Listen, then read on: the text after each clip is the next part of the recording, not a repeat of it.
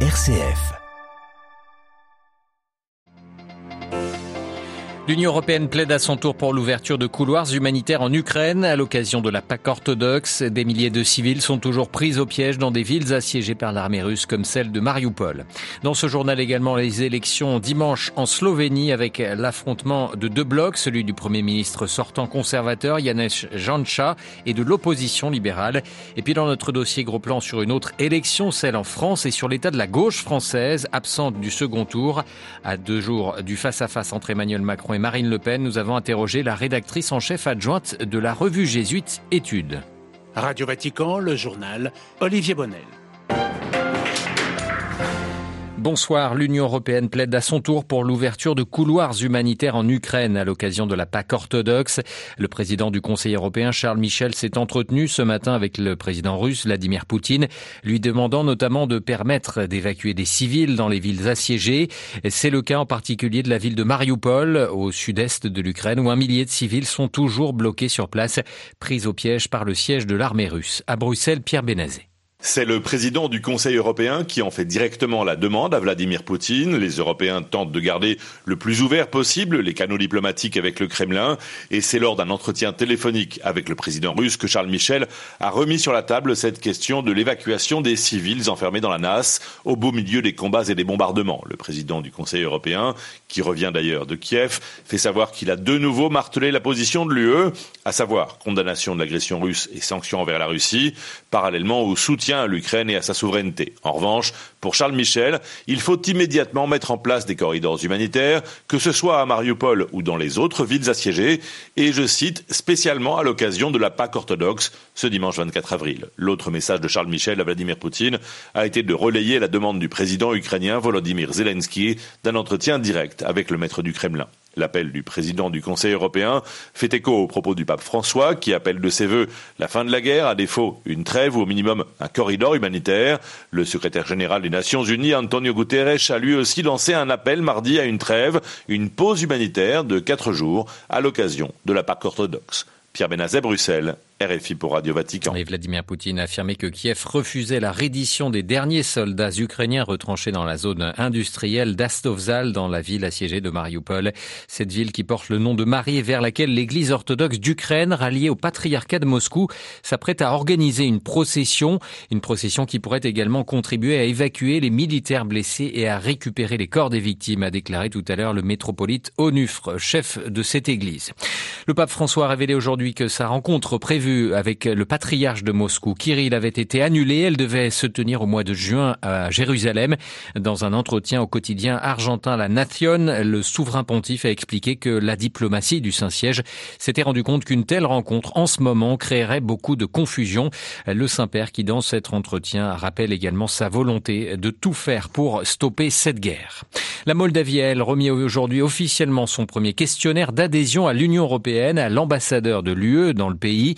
Petit pays frontalier de l'Ukraine, la Moldavie a fait part de sa volonté d'une adhésion rapide à l'Union européenne après l'invasion russe du 24 février dernier. Dimanche prochain, les électeurs slovènes seront appelés aux urnes pour renouveler leur parlement.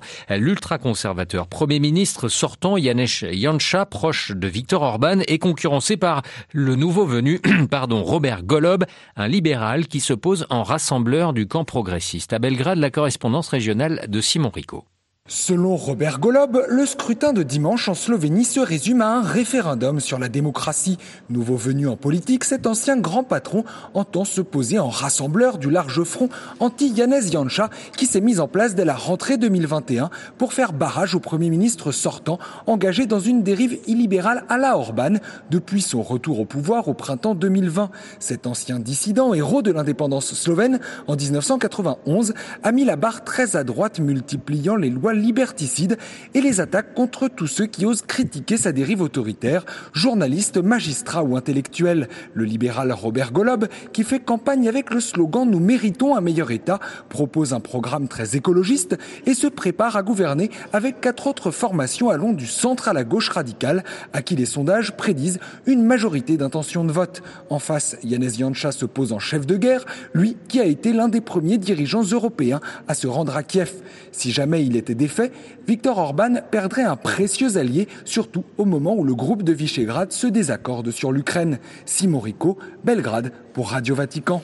La France accuse le groupe paramilitaire russe Wagner de manipulation de l'information au Mali. L'armée française a filmé ce qu'elle affirme être des mercenaires russes en train d'enterrer des corps près de la base de Gossi dans le nord du Mali, dans le, but, selon elle, d'accuser les Français d'avoir laissé un charnier derrière eux. Ce vendredi, ce 22 avril, est célébrée la journée mondiale de la Terre, à l'heure où le réchauffement climatique et les catastrophes météorologiques s'accélèrent. Cette initiative soutenue par les Nations Unies entend sensibiliser la population mondiale à prendre soin de la Terre Plus que jamais, nous devons être des citoyens responsables et protéger notre maison commune, déclare le cardinal Michael Cherney, le préfet par intérim du Dicaster pour le développement humain intégral à l'occasion de cette journée. Plus d'informations à retrouver sur notre site vaticannews.va.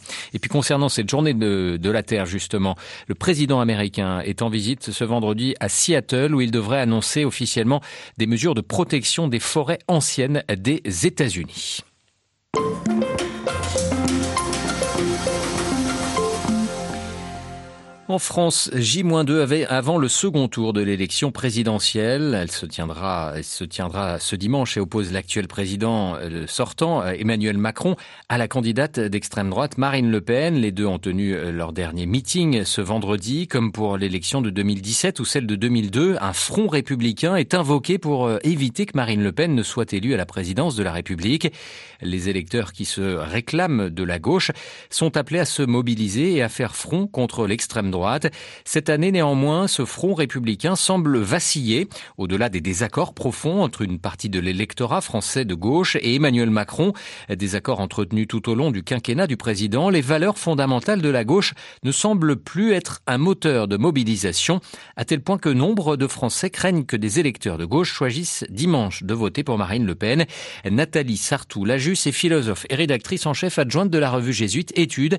Elle revient sur l'effondrement de la mobilisation de la gauche et ce qui ce qu'il nous apprend sur les défis de la France d'aujourd'hui. Je pense qu'il y a une évolution de la gauche. Il y a en tout cas une partie des électeurs de gauche qui considèrent que Macron les a trahis que sa théorie du ruissellement n'a pas fonctionné, que les inégalités se sont creusées, que la pauvreté s'accroît et que la France est plus divisée, plus fragmentée, comme on l'a vu notamment avec les mouvements des, Gilets jaunes. Donc le problème, c'est que Macron a fait beaucoup de concessions à droite. Hein. Il y a des électeurs de gauche qui sont scandalisés par la situation des migrants de Calais, et puis qui s'inquiètent de l'augmentation de la pauvreté, du fait que la transition écologique ne va pas aussi vite qu'ils l'espèrent. Donc ils attendent en fait des gages du président sortant. Après, je pense que bien sûr, il y a une grande montée de l'individualisme. Mais pas seulement. On voit bien qu'il y a une transformation vraiment du paysage électoral avec une fragmentation du corps social et une difficulté à fédérer, quoi, avec euh, une défiance même de la bourgeoisie intellectuelle de gauche vis-à-vis des classes populaires.